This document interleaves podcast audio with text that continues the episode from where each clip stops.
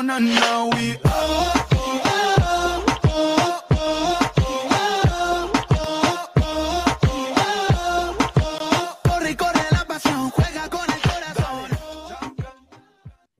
Hola a todos, bienvenidos a Pegan el Palo. El día de hoy abrimos la nueva temporada de Copa de Oro y Juegos Olímpicos. El día de hoy me place saludar al Mau Arciniegas, Pacho Rodríguez y Johnny Bodega. Hola compañeros, un gusto volver a estar con ustedes. Eh, hace un tiempo no, no podía estar con ustedes por cuestiones personales, pero ya de vuelta otra vez para compartir la mejor información de la actualidad deportiva. Así es, Sebastián, compañeros, estamos aquí de vuelta, recargados en unos nuevos torneos de fútbol. En este caso, volvemos para el continente americano con la Copa de Oro y lo que esté pasando en materia de fútbol en los Juegos Olímpicos Tokio 2021. Gracias, Sebas. Un saludo a nuestros oyentes y también a los compañeros que nos acompañan hoy. Muy feliz de estar de regreso después de un buen tiempo de, de que no, no hacíamos programa. Eh, y también muy ansioso de hablar de las cosas que han pasado alrededor del fútbol, tanto en los Juegos Olímpicos como en la Copa de Oro. Bueno, muchachos, entonces les propongo que iniciemos por la Copa de Oro, ya que termina la primera fase, la fase de grupos, una fase bastante reñida, con un Estados Unidos que no convence a su gente y por lo tanto no llena los estadios hasta el último partido. México se complicó un poquito, pero logró sacar todos los partidos adelante. Canadá, que, que sin sus figuras sigue sorprendiendo el mundo del fútbol, y una Jamaica que promete para llegar quizás también a la Copa del Mundo. Bueno, muchachos, hablemos un poquito de los resultados y de cómo se jugarán los cuartos de final. Bueno, los cuartos de final ya tienen sus respectivos equipos, pero antes vamos a comentarles cómo quedaron las posiciones de cada grupo. En el grupo A los clasificados son México y El Salvador. Eh, Trinidad y Tobago y Guatemala eh, quedaron por fuera. En el grupo B tenemos a Estados Unidos y Canadá. Haití quedó por fuera, Martinica también quedó por fuera. En el grupo C tenemos a Costa Rica y a Jamaica. Como clasificados, Surinam se quedó por fuera y la selección de fútbol de Guadalupe eh, también quedó eliminada, no ganó ningún partido. En el grupo D quedó Qatar, que fue el invitado de la Copa de Oro, en el segundo lugar quedó Honduras. Panamá quedó por fuera ganando solo un partido. Y Granada quedó por fuera, no ganó ningún partido. Eh, bueno, los cuartos de final quedaron de la siguiente manera. Qatar, El Salvador. Este partido lo viviremos a 24 de junio a las 6 y 30 pm. El otro grupo quedó México-Honduras, 24 de julio a las 9 pm. Costa Rica-Canadá, ese será el domingo 25 a las 6 pm. Y Estados Unidos, Jamaica, que será el 25 a las 8 y 30 pm. Bueno, Pacho, ¿qué impresiones te dejaron estos clasificados a los cuartos de final de esta Copa de Oro? ¿Te sientes satisfecho con los equipos que participarán ahí? Bueno, la verdad es que creo que no hay, creo que la única sorpresa puede ser tal vez la selección de Qatar, y la selección de Jamaica, pues digamos que la selección de Qatar pues es la invitada a, este, a esta contienda. Si bien habían venido haciendo buenas actuaciones tanto en la Copa, en la Copa Asiática como en otros torneos, creo que el rendimiento que han tenido la verdad ha sido bastante, bastante bueno. Inclusive uno puede llegar a pensar que esta podrían llevarse certamen, pero pues todavía falta mucho.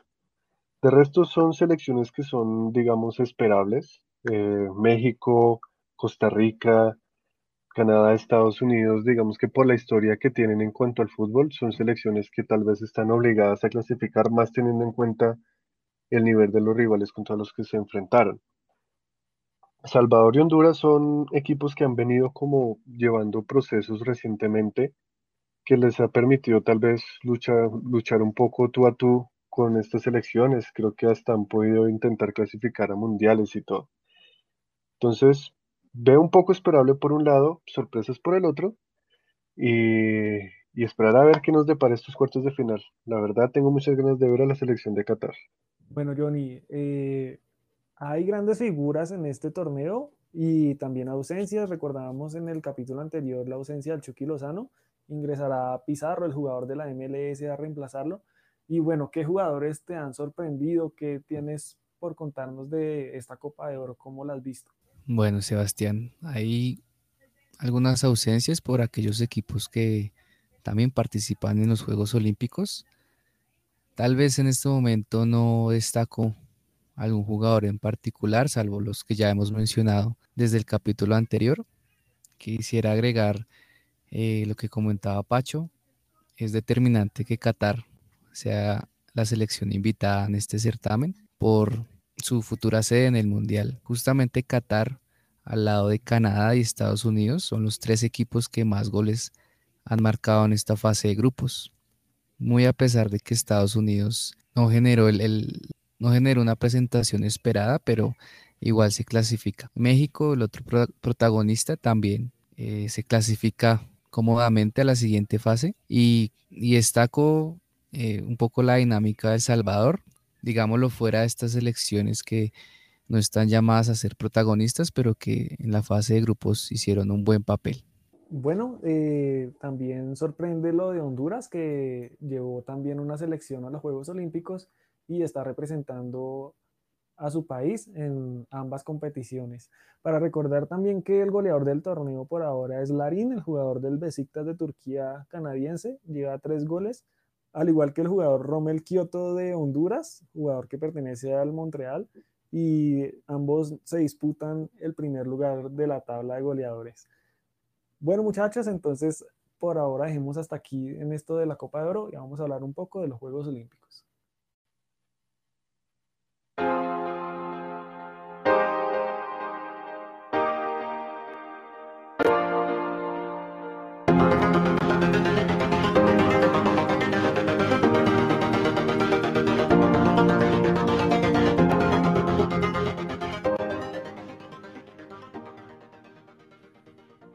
Y bueno, empezó el fútbol en los Juegos Olímpicos de Tokio 2020.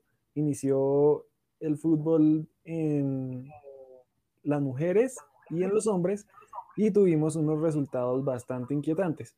Uno de ellos fue el de la goleada de Holanda contra Zambia, que terminó 10 por 3.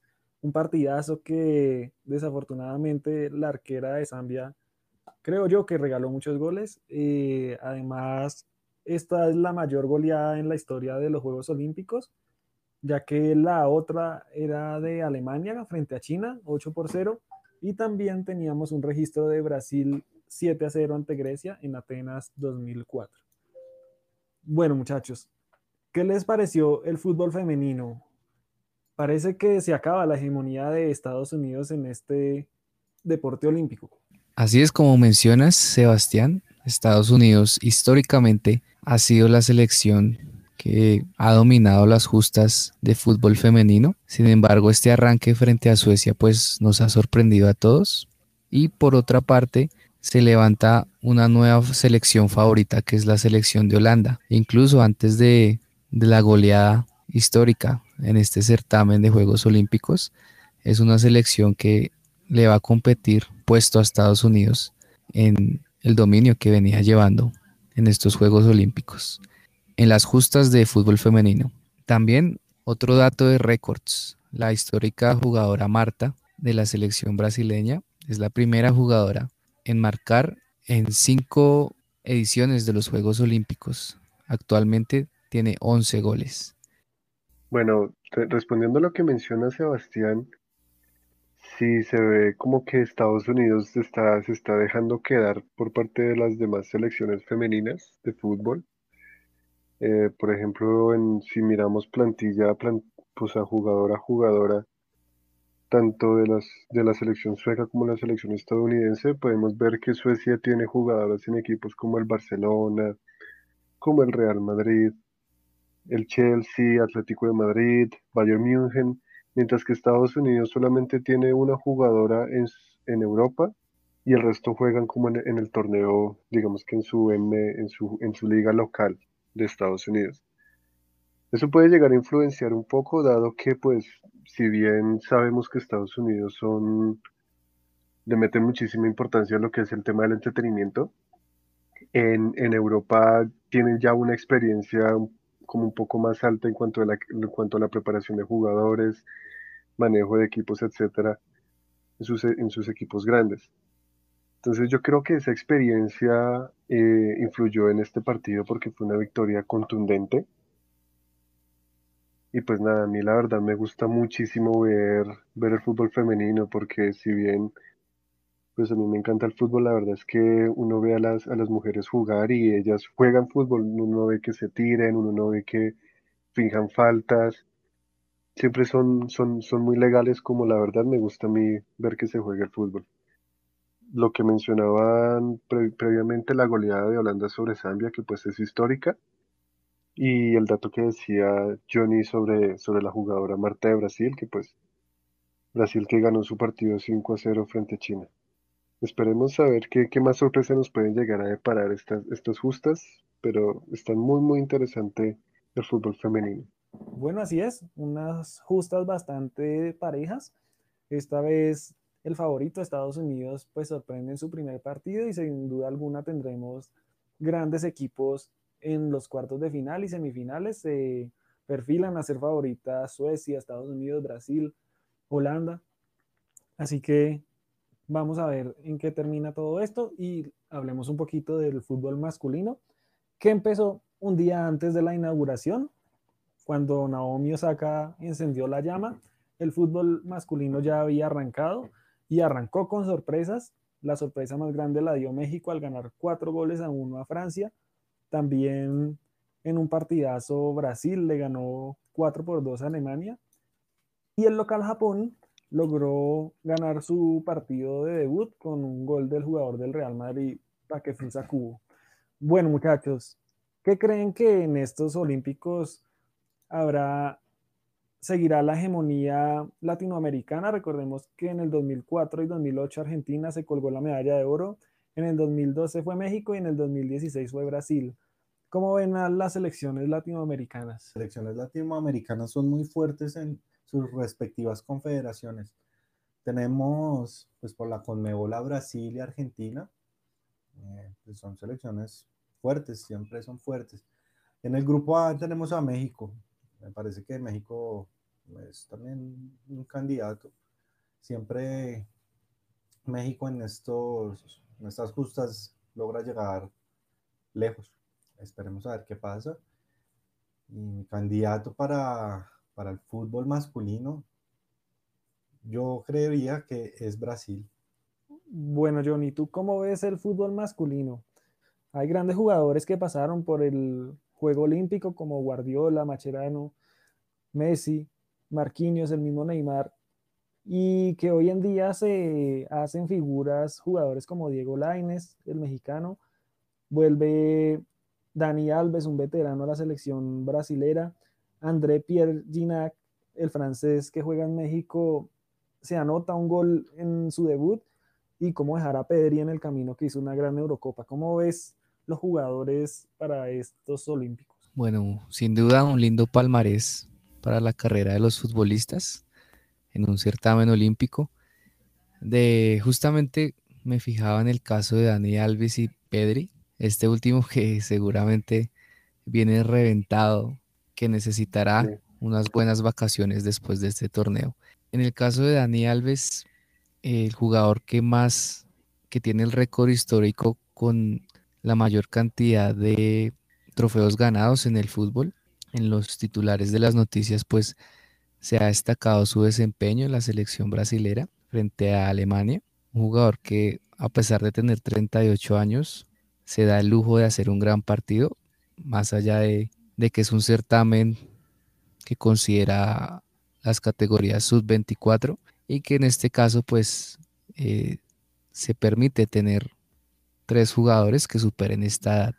Entonces creo que Brasil se va a destacar enormemente por la diferencia que ha marcado. Richarlison pues es un atacante que siempre amenaza las áreas rivales, pero que a veces no es muy efectivo y sin embargo en este partido se sacude un poco de, esa sequía o esa falta de goles frecuentes en, en su desempeño y Dani Alves ya ha declarado que sueña con disputar una final frente a México. En el caso de Brasil y los jugadores que has mencionado, sin duda las selecciones suramericanas van a ser protagonistas en estos Juegos Olímpicos y ojalá puedan llegar a las finales. Bueno, Pacho, arranca Argentina con un mal debut.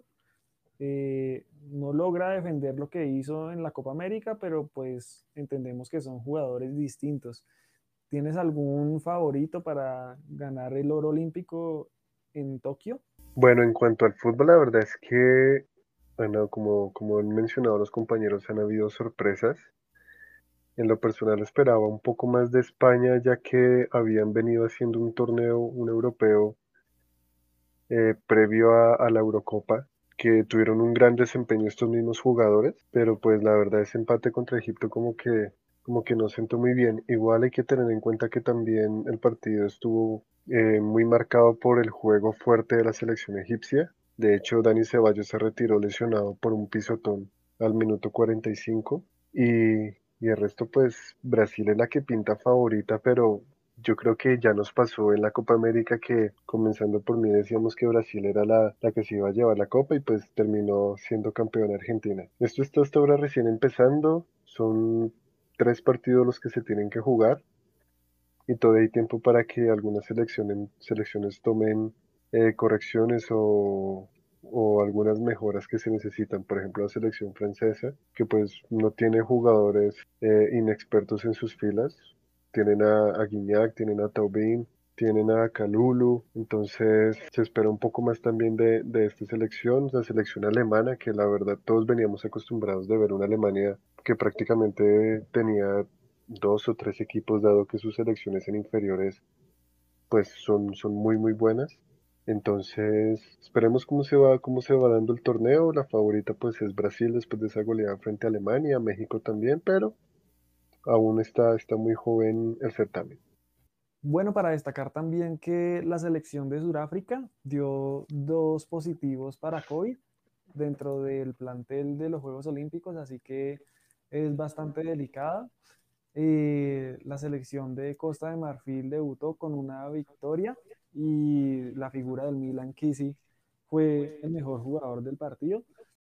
Bueno, y antes de irnos, antes de que Mao despida el programa, queremos contarles para nosotros quiénes hicieron el palazo, el golazo y quiénes fueron los jugadores pegan el palo de esta primera fase de grupos de la Copa Oro y de los Juegos Olímpicos. El palazo de la fecha Palazo más extraño hasta el momento en el podcast Pegan el Palo. El jugador con la dorsal 10 del equipo de El Salvador en el partido de El Salvador frente a Trinidad y Tobago estrella un, un disparo que muerde el arquero de Trinidad y Tobago en la base del palo izquierdo y que extrañamente camina por toda la línea del arco. El palazo de la fecha, el jugador Moreno de El Salvador. El jugador Pedro en el palo es Bárbara Banda, que a pesar de, de haber perdido el partido, eh, hizo un excelente desempeño, marcando tres goles. El golazo de la fecha se lo entregamos al jugador Bobby Reid de la selección de Jamaica, quien anotó el segundo gol contra la selección de Surinam en la jornada 1 de la Copa Oro. Un golazo desde fuera del área sin dejarla caer para el jugador del Fulham. Golazo de la fecha para Bobby Reid. Bueno, compañeros, con esto terminamos este episodio de hoy. Estoy muy contento de volver a compartir con ustedes y espero volverlos a ver pronto. Un abrazo para todos. El podcast.